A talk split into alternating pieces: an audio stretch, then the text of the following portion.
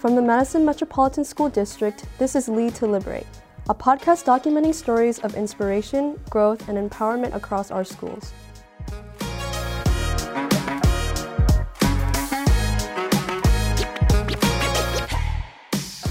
Thank you, listeners, for joining us again. I am Dr. Carlton D. Jenkins, very proud superintendent here in Madison Metropolitan School District, and you are on Lead to Liberate. And today we have another very special guest. Our guest today has been with MMSD for quite some time, and she'll tell you that in just a moment. But I'm very proud to introduce one of our associate superintendents, new associate superintendents, but it seems like it's been for a long time at that as well, right? But we have with us Dr. Deb Hoffman. And Dr. Hoffman, how are you today? I'm doing really well. Thanks for asking. Okay, great. Why don't you just uh, give our listeners just a little bit about why MMSD? Why have you stayed? Why are you doing the work you're doing right now as we here on Lead to Liberate, trying to get information from individuals who work within our system and want to be here? So, yeah, that's an interesting question. I started off my career as a teacher in Milwaukee Public Schools, and I was on a mission to make change in public schools. And I came to Madison to get my doctorate with every intention of going back to Milwaukee Public Schools. And I sort of accidentally fell into a position because of a urgent situation when I had just started the doctoral program here. And it was an interesting way to lead and be in the PhD program at the same time. And so I was able to put research and practice together while I was working and do some really creative things right here at the start of my career as a principal in 1996. So um, that led me to wanting to stay and do the work here in Madison, and I raised. I wanted to raise my my own children here, and I did that. And now one of them teaches in Madison. Wow, now that's exciting. So you started teaching, and now one of your own scholars teaching right here in Madison as well. Uh, tell us a little bit about your journey in terms of some of the creativity. When everyone talk about you, they talk about Lincoln. I have to tell you, you've been at other schools, but everybody goes back to Lincoln. What are some of the creative things that you've done to try to help students get access to learning at a high level so that they can perform well later on in life? So, my drive and passion has been about inclusive education for uh, students who are English learners, for students with disabilities, um, and it all started actually at Franklin, which is interesting because Franklin and Lincoln were court ordered deseg schools back in the 80s, early 80s. Franklin was the elementary school, and Lincoln was the junior high. And I started my career at Franklin where I was able to do um, a lot of inclusive ed work. We had a, a grant from the um, the federal government that both the superintendent and the School of Education here, um, Ed Leadership Department, helped facilitate. And we were the first school to do cross categorical. We did inclusive Title I programming and um, inclusive English learner programming um, way back in 1998 99, before there was even English as second language programs in the whole La Follette and Memorial attendance areas. And then I was transferred over to Lincoln when Lincoln was a school identified as in need in improvement in 2007. So I took everything I learned at Franklin with that brilliant staff and implemented it at Lincoln um, in order to move out of being a school in need of improvement by um, providing more inclusive service delivery model and more teacher-student interaction, um, small group instruction, and less segregated programs. Wow, that's that's very exciting. One of the things that we know right now, just across the nation, we're talking about it. The reading proficiency levels at 35%. We're in a crisis. So, what's been some of your experiences in dealing with that, and what's your experience now? How are you leading, leading to liberate and getting our schools at the next level where we can get higher levels of students who are really enjoying reading and who are more at a proficient and beyond level? So, reading is a complex learning activity that I have strong passion about. Both reading and math, I have a lot of passion about, and I love to learn about learning. And so, a lot of my work starting out at Franklin was with K2 kindergarten through second grade and thinking about developmental reading. And I learned a lot from the teachers I had at Franklin. Most of them were, several of them were dually certified in special ed and regular ed, even, even in the, in the mid 90s. And some of them had what was called reading recovery licensure. So um, I learned a lot from observing that program. When I was in Milwaukee Public Schools, we did not have um, reading recovery. So I learned a lot by watching and then implementing a lot of literacy development um, so that we could get our kids reading. And I used to do all the data by hand, tracking um, dictated sentences, phonemic awareness, and um, hearing sounds and wor- words. So um, so that was where I really developed a lot depth, more depth of knowledge about um, primary literacy and developmental reading. And then when I went to Lincoln, Lincoln being a third, fourth, and fifth grade school, um, what we did to really examine what was going on with the literacy rates at Lincoln was to try to figure out where the breakdown was, because most of our students, oh, probably 98% of them were decoding well, but not um, their academic vocabulary was crushing them in um, standardized tests and also in other content areas where you're reading to learn and versus learning to read. Um, and so, reading at the third, fourth, and fifth grade level developmentally, you want students developing their academic language and their understanding of what they read in order to learn content areas. And that was a huge barrier for our students doing um, becoming proficient um, readers. And so we really studied that, tore it apart, and kept uh, working at it in lots of different ways by investing in rich text, um, um, meaningful text, um, buying, we spent tons of money on our library and our book rooms to buy texts that were engaging for all students, multicultural text, um, in order to help students um, really learn to love to read. Right. Well, I tell you, you know, you just mentioned a part about the whole part of really it was word recognition is what it was, and then language comprehension because students struggle with that piece. And at one point, I was this big balanced literacy, like most of us, right? Being very successful with it. And now we're embarking upon having adopted a historical um, amount of curricular resources for our elementary and then now moving into it into the middle school. And all of this is based on alignment with the science of reading, which isn't new, been around a long time, but we've always had these reading wars. You're an elementary person. You have been involved heavily in reading. How is this going to influence what's happening right now in uh, MMSD? Well, hopefully it's going to influence it positively. We mm-hmm. want our students reading. It's always been our goal to have uh, proficient readers, third, fourth, fifth grade, so that when they are learning t- content through reading, that they um, are not falling down essentially um, in those content areas because of their reading skills.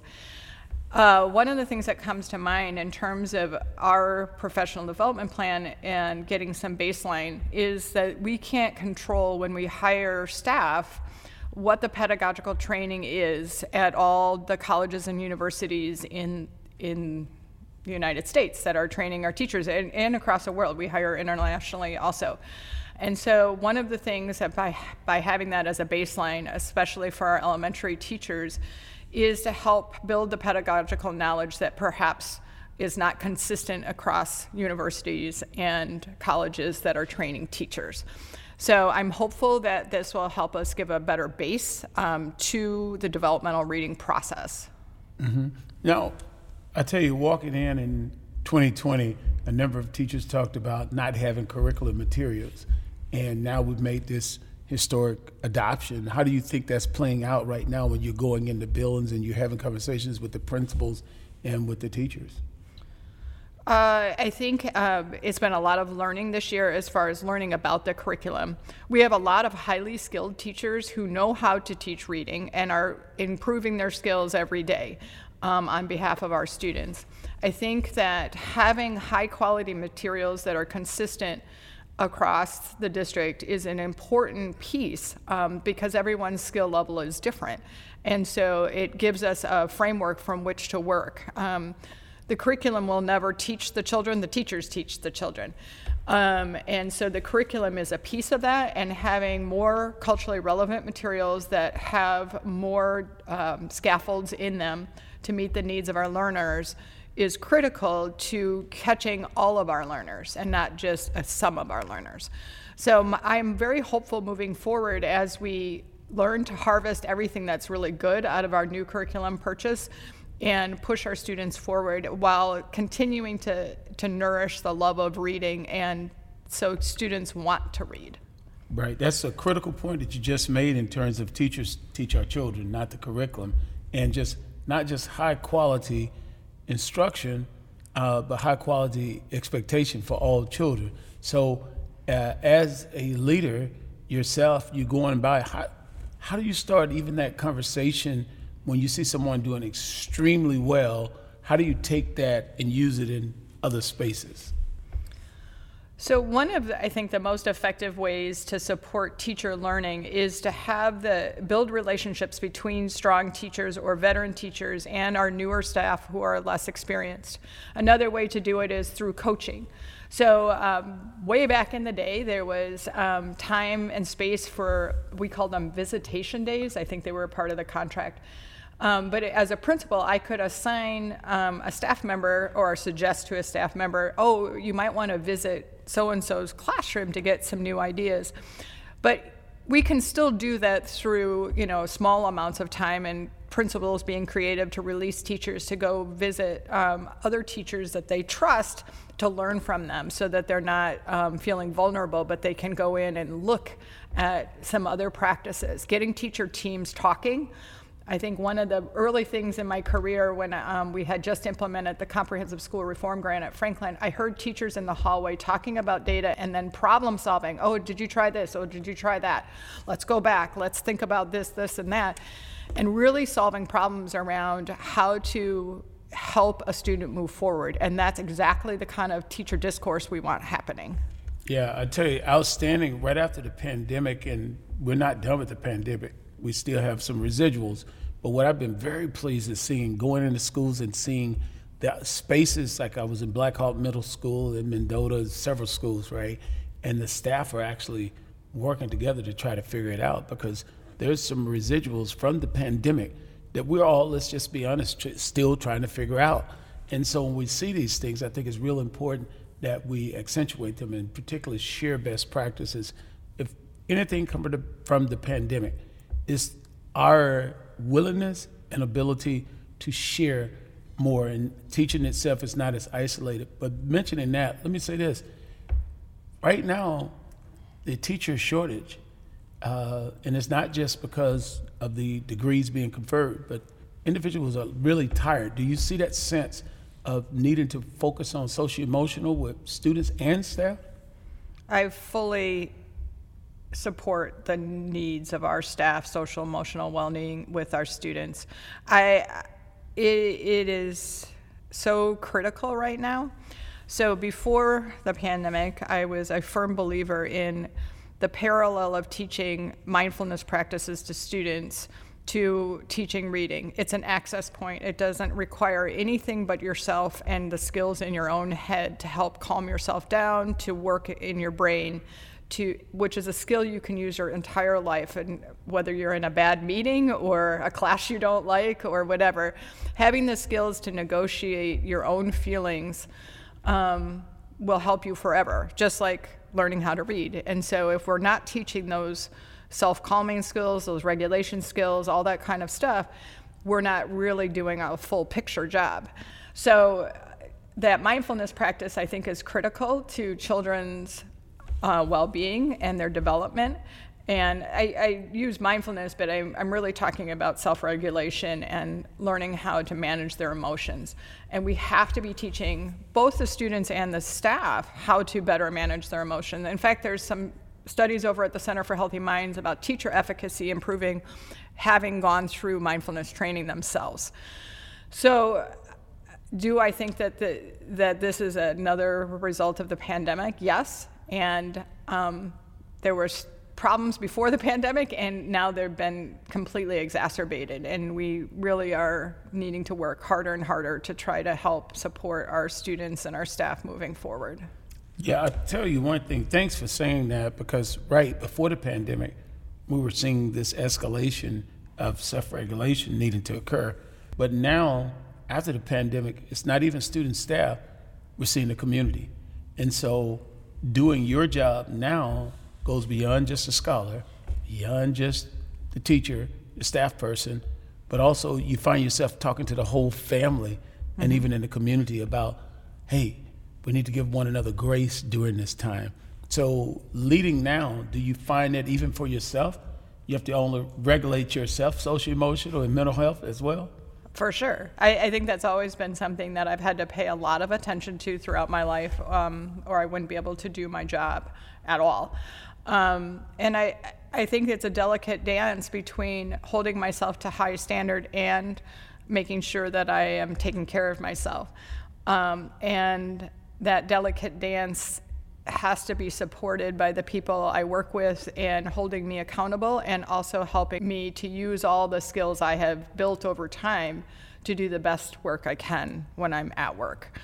So um, I want that for our staff, I want that for our students, and I want that for our families. I think impulse control right now is really causing great harm in our country um, in terms of people making snap decisions when they're angry or sad, um, whether that's from suicide rates or um, hurting other people when they're upset because the impulse control and the self regulation is really out of whack. Um, and it's very saddening. And I would love to see improvement in those ways. Yeah, well, I tell you, I appreciate you sharing that with us, Dr. Hoffman. And we're in this delicate space of understanding that we want all of our scholars to be successful, all of our staff to be successful, and we want to pay attention to the social, emotional, mental health well being of everyone. And at the same time, we realize where we are in terms of what our ability to have students graduate with a degree that really means something, right? Uh, not just graduating and can't write, you can't read, you can't do computation, just whatever. So leading during these times is a little bit different than even before the pandemic because I don't know if the whole uh, community really understands that it's a lot different now. I know we had some staff, I mean, some parents actually become teachers for a moment during the pandemic, mm-hmm. and I love running into those parents because they said clearly, say, hey, you all can have them back, you can teach them. What, how are you working with parents differently now try to engage them?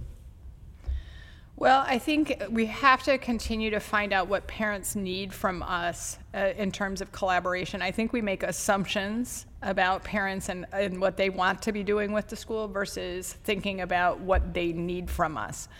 Um, there's a lot of talk about parent involvement, but I think that it's a misnomer that certain parents are not involved. We have a lot of parents that are involved in just ways that are invisible, right? We have parents that put bed, kids to bed every night on time. That we have parents that have um, do work three jobs in order to make sure their children are dressed and ready for school, fed and ready to roll. And those those parents may not be seen at school in and working in our school or working in the PTO and it's assumed that they're not involved because they couldn't come to an event or a conference or something and that's wrong because they're doing a lot of things that we never see to get their child to us in a healthy way. And so I just want to call out that parent involvement looks differently for every family, and that parent might be the parent that writes in a notebook to a teacher but never attends events. Um, and it might be a parent that never writes in the notebook but gets their kid to school every single day. Um, and I want to make sure that I recognize that the continuum of parent involvement could be perfect attendance to attending every school function and meeting. Mm, outstanding. Well, I tell you, here on Lead to Liberate, we talk about it, we bring it out. What are we talking about here? There's conversation around goal three black children and you will excel. MMSD stands strong on that.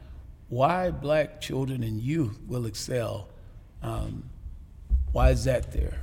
because we need to call out black excellence as a goal in our school district as a, a group that has been historically marginalized, redlined in our city, and um, we need to pay attention to the achievement disparities that exist that are caused by our community, society, and our schools. We are a part of the problem, and we need to work on fixing it. So, in terms of becoming anti racist, we need to focus on our black scholars being getting access that they have been denied over centuries um, and getting full access and rebuilding schools to serve all students versus some students um, our school our public education system was built to serve basically middle class white christian heterosexual boys uh, without disabilities. And we need to upend that and think about education continuously differently as we learn more about the brains and also of all persons attending our schools. But our black students have been marginalized, the, I don't want to get in a competition about it, but the worst um, in our schools. And by calling that out, we are calling everyone in. The other misnomer is that any of us can get a a robust education without educating everyone. Um, so people used to ask me why I would have my own children be in classrooms where perhaps there was um, a density of students unlike himself. And that's an asset for him. He, get, he gains by being with the diversity of the class and the diversity of disability. And the most diverse middle school that he could have attended in Madison, he went to. So, and he has benefited from that. And that was not an accident on my part that we made those decisions to send him there. And um, I'm very proud of who he's becoming as a teacher and a lot of his views. My job as a white parent is to make sure I don't raise a white male that perpetuates the problems in this country. And so he needs to rise up and use his cultural capital to upend racism in our city and our community as well.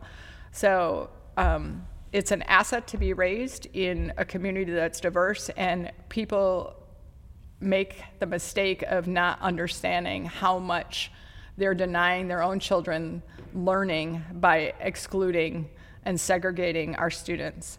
Back to the black excellence, that's all part of it wow. um, is to make sure that all children are benefiting, but those who have been marginalized the worst in our city are our black youth.